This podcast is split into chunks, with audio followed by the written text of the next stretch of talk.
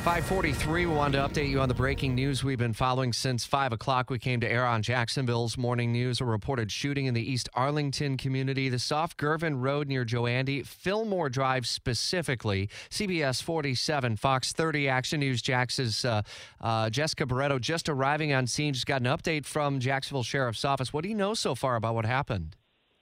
Hey, Rich. So we were updated about 20 minutes ago. Uh, we know that three uh, shooting victims are in the hospital. They're all expected to be okay. We have two adult males, one woman.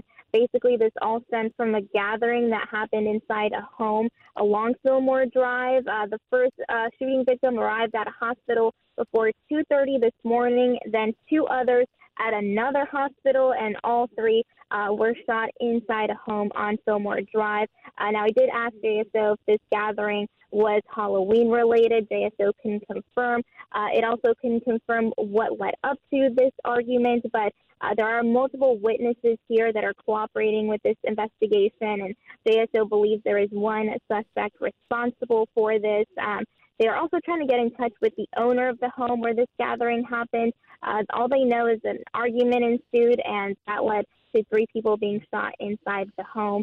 But they don't believe that there is uh, a threat to the community. However, they are asking anyone who may have gathered here last night to please get in touch with them. Again, um, this is an active scene. A portion of this uh, drive is blocked off, but they are looking for any more information that the community can provide. Jessica, you say that JSO believes there's one suspect involved in all this. Do they have that person in custody? They do not. They do not. Um, they are simply gathering details at this time, um, but we don't have any confirmation of that.